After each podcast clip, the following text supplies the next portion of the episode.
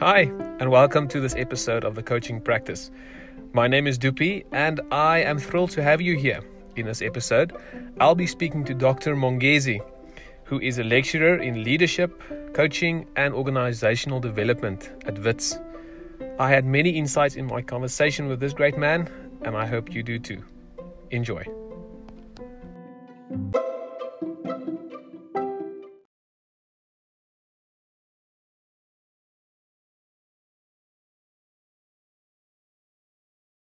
Welcome to the coaching practice. I'm very excited. I'm welcoming Dr.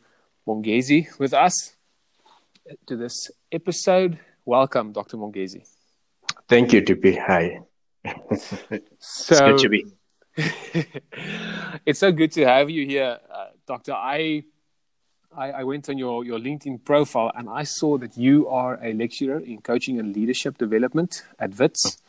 And maybe just to start off, to give our listeners some context, uh, could you just maybe explain what are you? Are you a full time lecturer? Do you you have your own coaching practice? Just if you could give us a bit of context as to what you're busy with.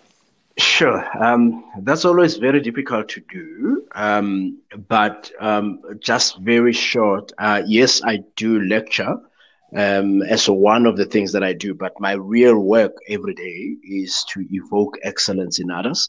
Mm-hmm. And I do that through coaching and consulting, uh, travel across the continent and across the world, helping leaders develop consciousness and accountability. So that's that's essentially my my actual work, and then I also then coach and lecture, uh, I teach in in the space of coaching um, since um, 2004. Mm-hmm. Yes.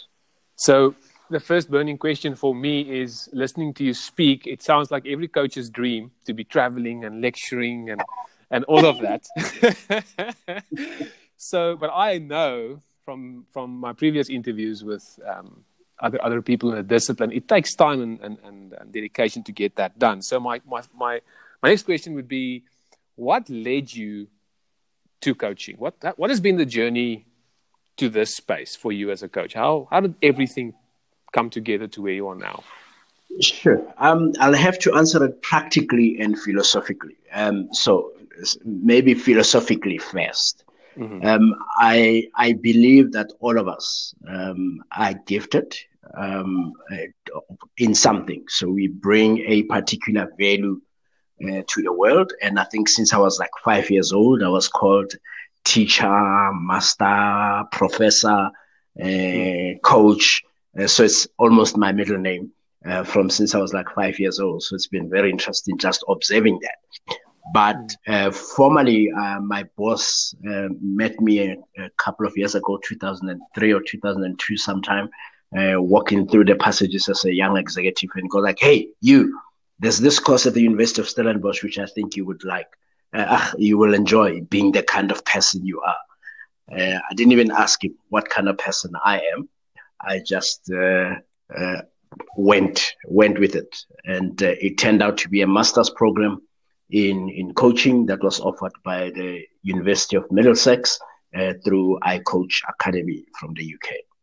And then from there on, um, I've been practicing as a professional coach since. Sure. So you did this master's in in coaching, and then you finished that, and your coaching practice. How did how did it evolve? It's one thing to to study a, a tertiary degree that equips you in, in a certain sense. It's another thing totally to start a practice and to go for it. What was that process like?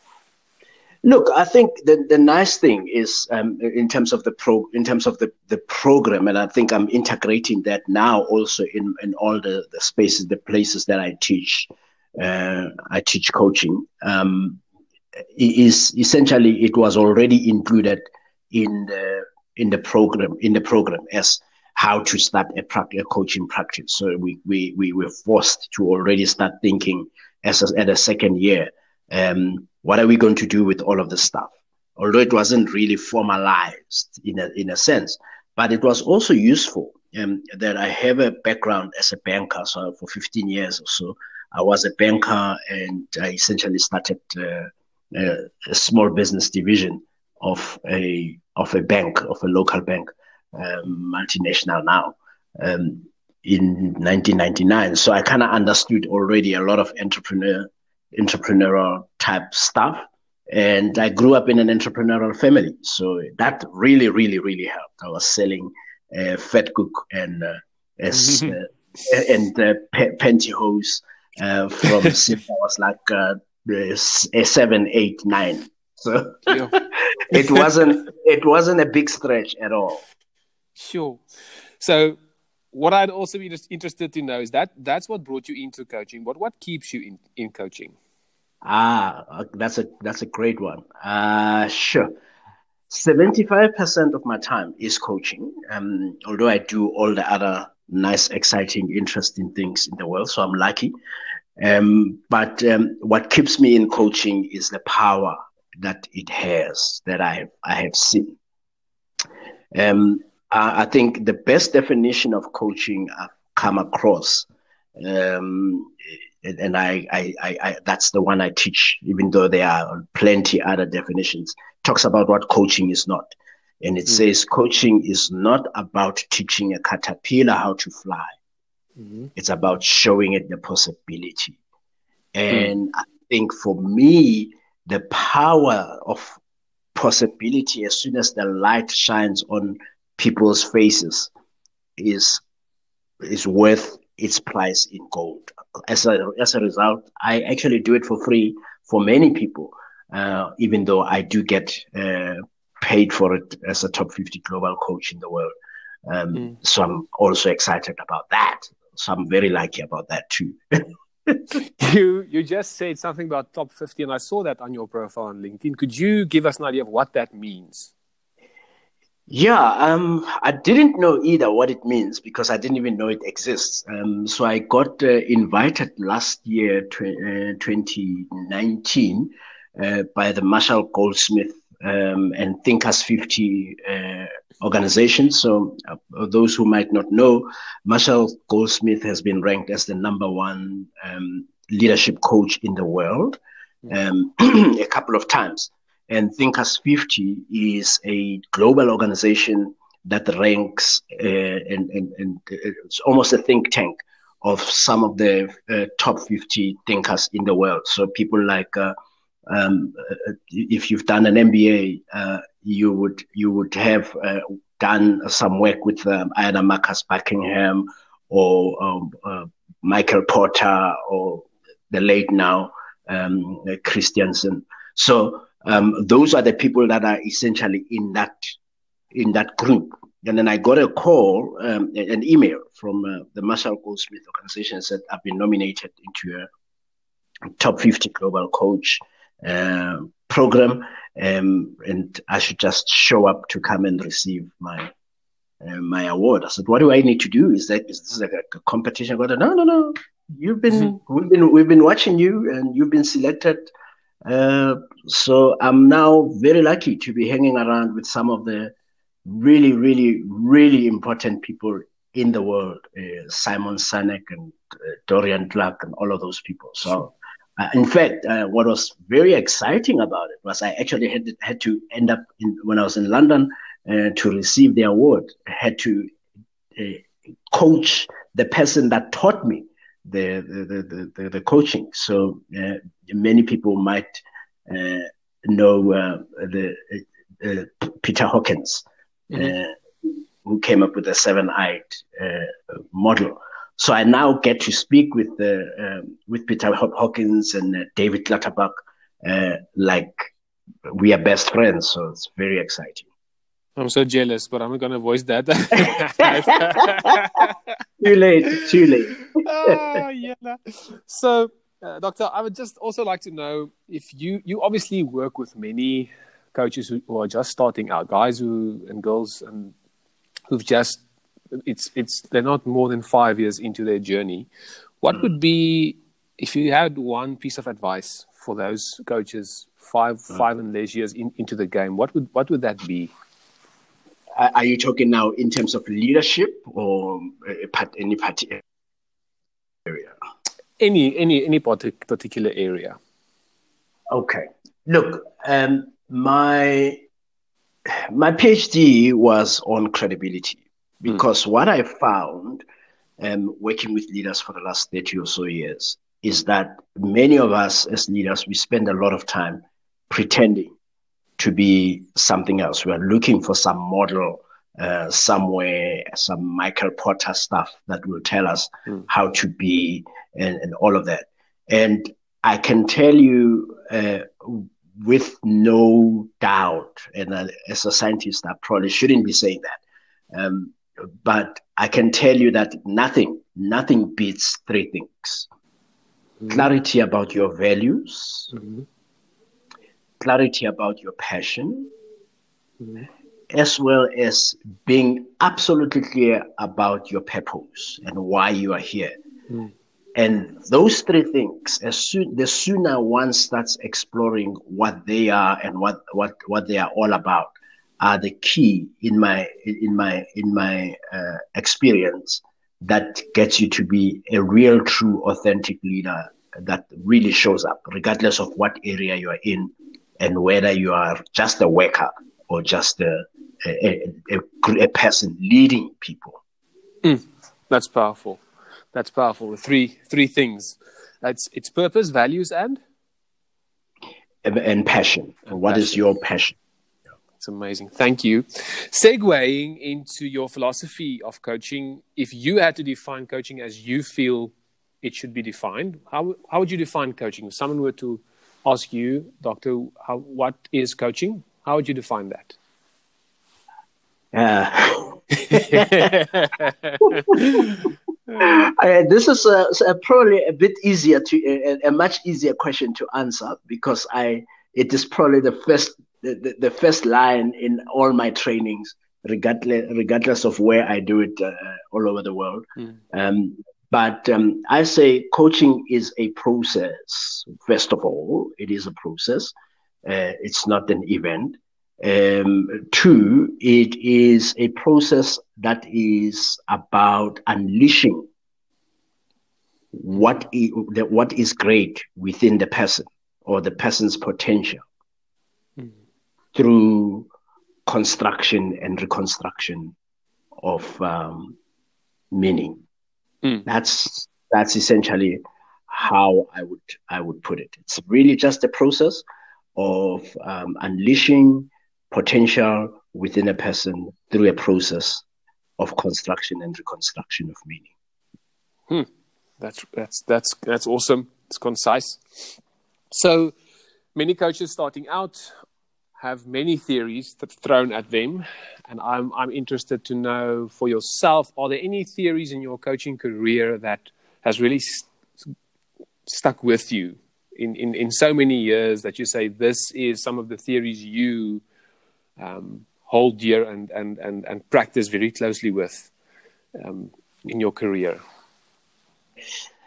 Yeah, uh, look, uh, I think just just by listening, so the pe- people who who who who, I, I mean, I've been fortunate um, that I have a whole basket of stuff um, that I've had to now work with in the last twenty five or so years mm. as a professional coach.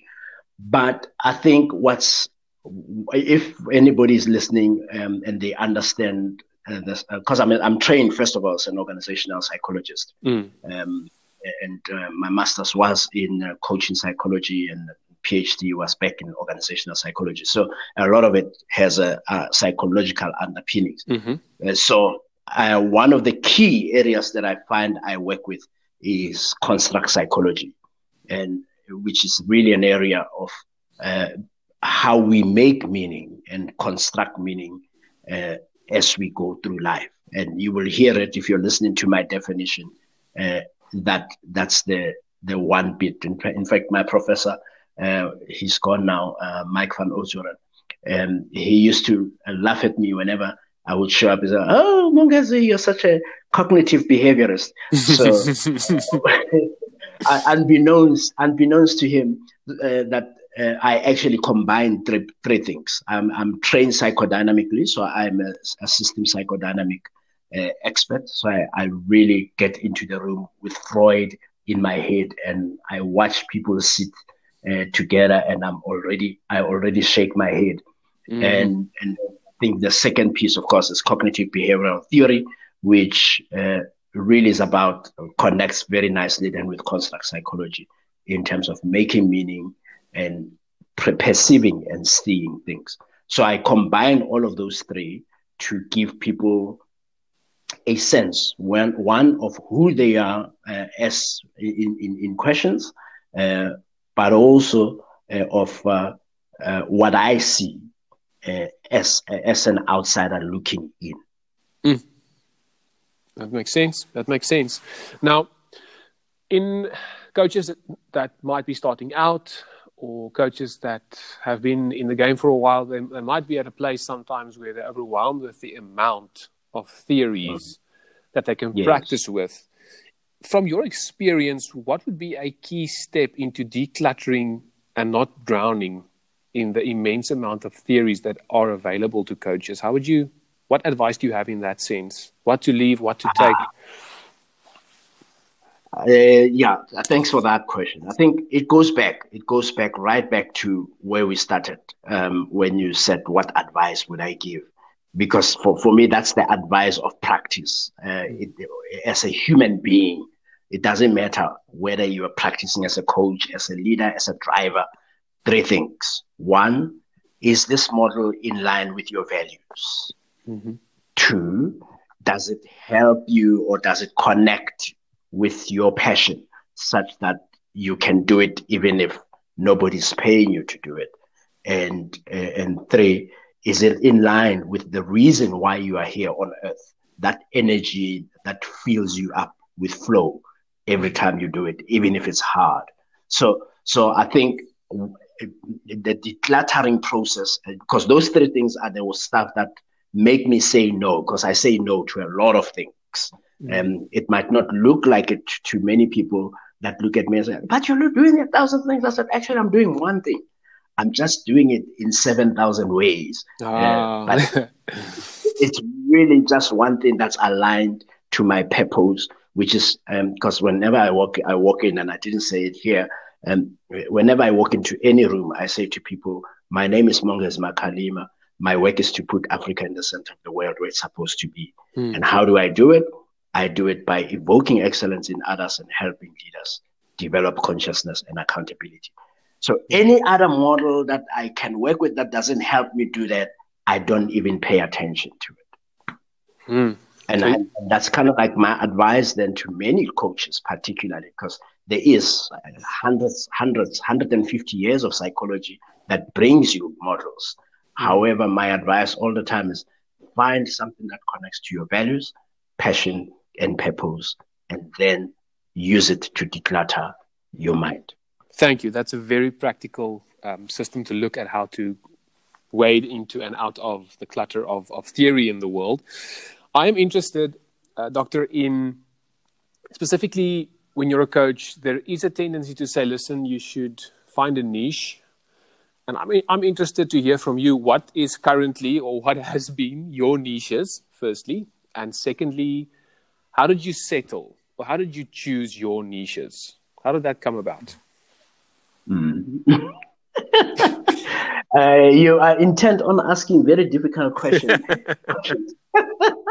and I'm not even prepared, eh? Uh, but it's okay. It's okay. Look, um, niche is important um, because, uh, especially from a credibility perspective, when people perceive you to be everything to everyone, you will gain no one as a client. So you you are essentially not not getting any trust.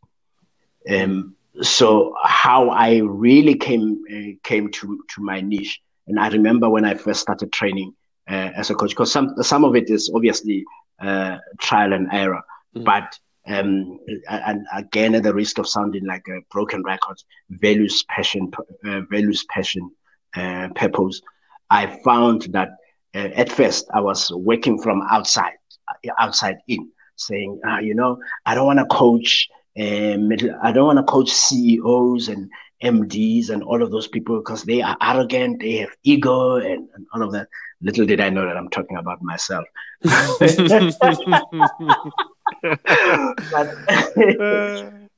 but as the world as the world humbled me, and and and I, am not not sure if I'm allowed to use the word God um, in this instance, and God uh, or universe or whatever one claims to to to call um, showed me that no, dude, uh, middle management are not your people.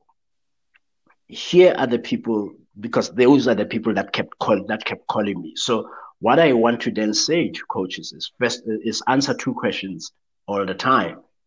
What pain are you so what pain are you solving for which people? Mm. What pain are you solving for which people? Because your values, purpose, and passion, as they are combining, they are solving a pain for someone. What is that pain and who is that someone? Mm. That makes it very nice and clear and, and precise. Does it mean that you are going to always find the people you want? No.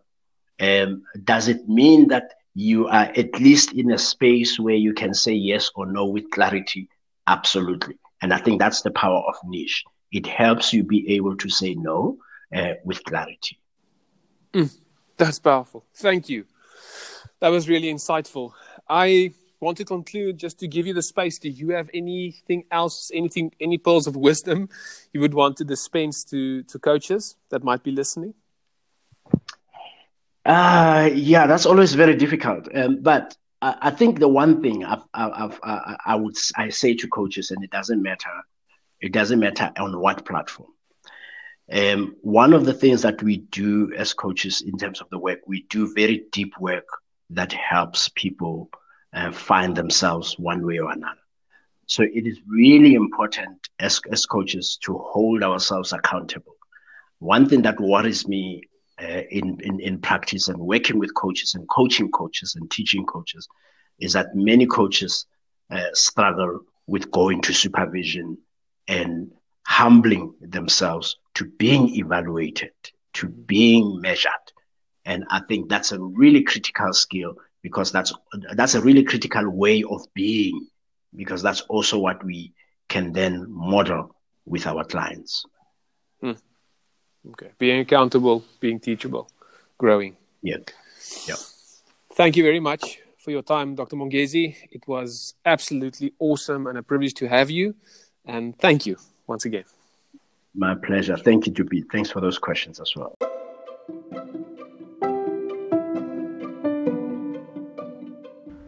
I hope you found value in this podcast and I hope you enjoyed listening to it as much as I enjoyed making it.